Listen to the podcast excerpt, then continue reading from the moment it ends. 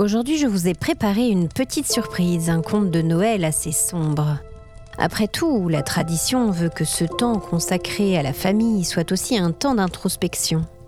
Que le passage à la nouvelle année invite à faire le bilan de nos vies. Je me réfère ici à la fable de Dickens et ses trois fantômes de Noël. Parmi ces auteurs qui ont marqué leur histoire, il s'en trouve un bien méconnu et pourtant prolifique et très doué pour faire frissonner son lecteur. A. M. Burrage, un auteur anglais né à la fin du 19e siècle. Une de ses nouvelles en particulier, Smee, offre un parfait cadre pour une histoire terrifiante de Noël. Je vous ai mis le lien vers ce livre en description de cet épisode. Et je vous propose maintenant une histoire qui donnera une parfaite suite au récit de Burrage.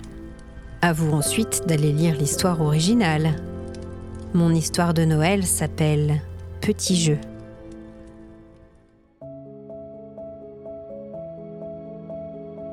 Je crois que quand on est ado, la perspective de passer Noël en famille est aussi attractive que d'aller chez le dentiste, d'avoir un contrôle de maths dès le lundi matin, bref, c'est un peu comme les sept plaies d'Égypte. D'ailleurs, mon purgatoire à moi va une fois de plus prendre la forme de sept petits êtres insupportables.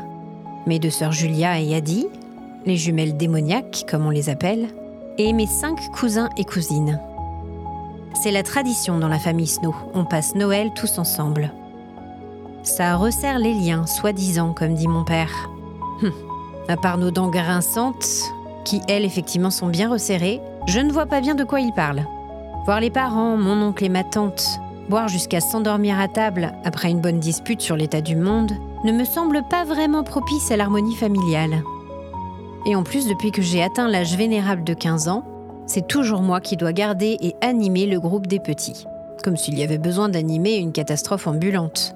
Mes sœurs et mes cousins sont bien trop heureux de se liguer contre moi pour me faire enrager. Bref, je m'égare. Cette année, mon père a voulu faire un effort et proposer une nouveauté. Ils ont loué une maison sur Airbnb pour pouvoir changer de cadre et accueillir toute la tribu Snow. Ok, je dois avouer qu'en arrivant, j'ai été plus qu'impressionnée la grande et immense maison d'époque victorienne, aux fenêtres illuminées de mille bougies, la grande couronne de Noël accrochée à la porte. Papa avait visiblement déniché une petite merveille. Et vu la taille de la bâtisse, j'aurais peut-être enfin ma chambre à moi. Même si ce n'était que temporaire, je comptais bien en profiter. À peine passé la porte, une sensation de malaise profond m'a envahi.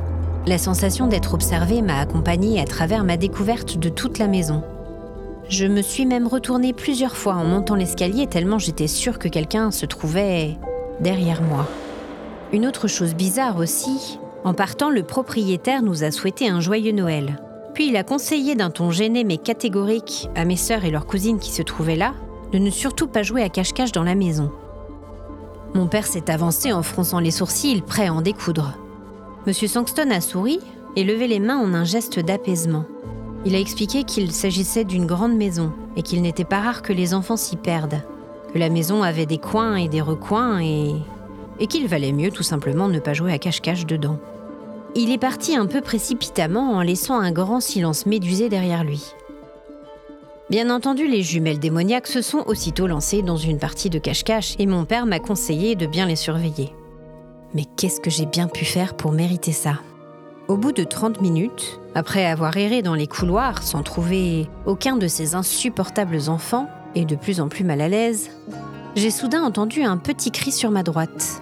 Je me trouvais alors face à un long couloir sombre, comportant plusieurs portes fermées. Il m'a semblé reconnaître la voix d'Adi, même si au fond, cela aurait tout aussi bien pu être Julia.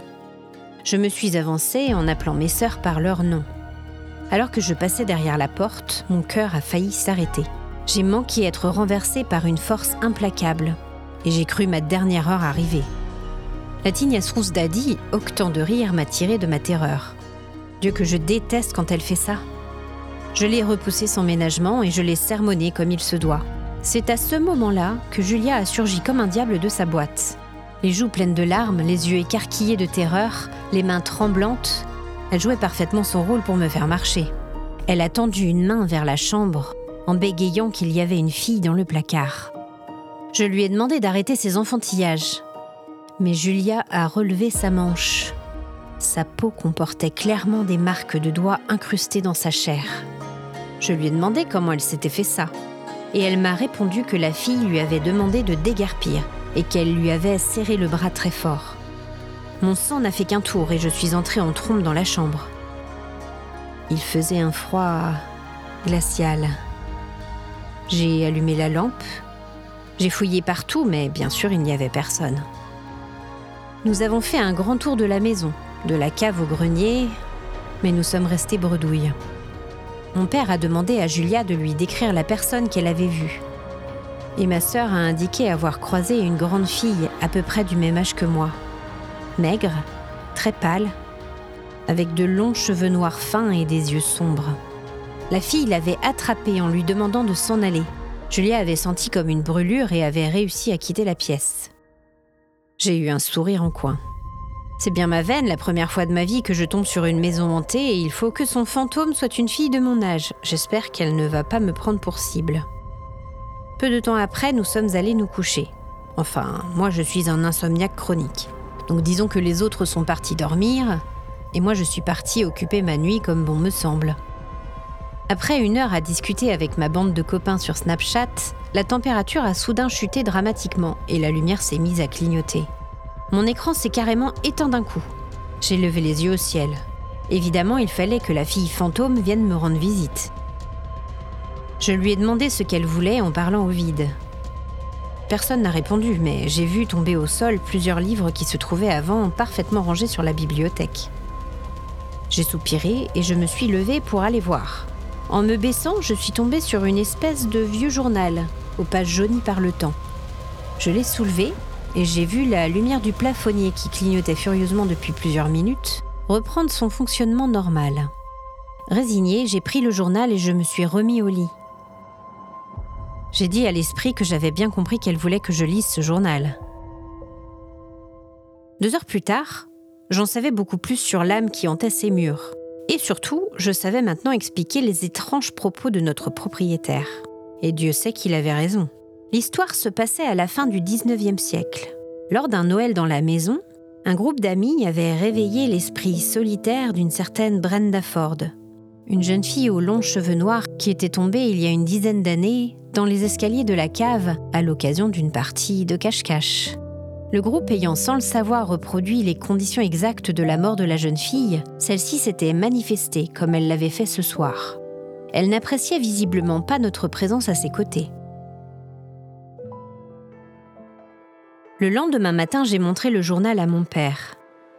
Au début, il n'a pas voulu faire le rapprochement, mais quand il a vu marquer l'inscription Brenda sur la buée du miroir de la salle de bain, et que ma mère a failli elle aussi se rompre le cou dans les escaliers du sous-sol, après avoir aperçu la silhouette blafarde d'une grande jeune fille en bas des marches, qui la regardait d'un air menaçant, nous avons vite rappelé le propriétaire et nous sommes rentrés chez nous. C'est petit chez nous, mais au moins c'est tranquille. Je n'oublierai cependant jamais les paroles du propriétaire en nous voyant déguerpir. Il a soupiré et il a murmuré qu'il nous avait pourtant bien dit de ne pas jouer à cache-cache. Je vous souhaite un très joyeux Noël à tous. À très vite.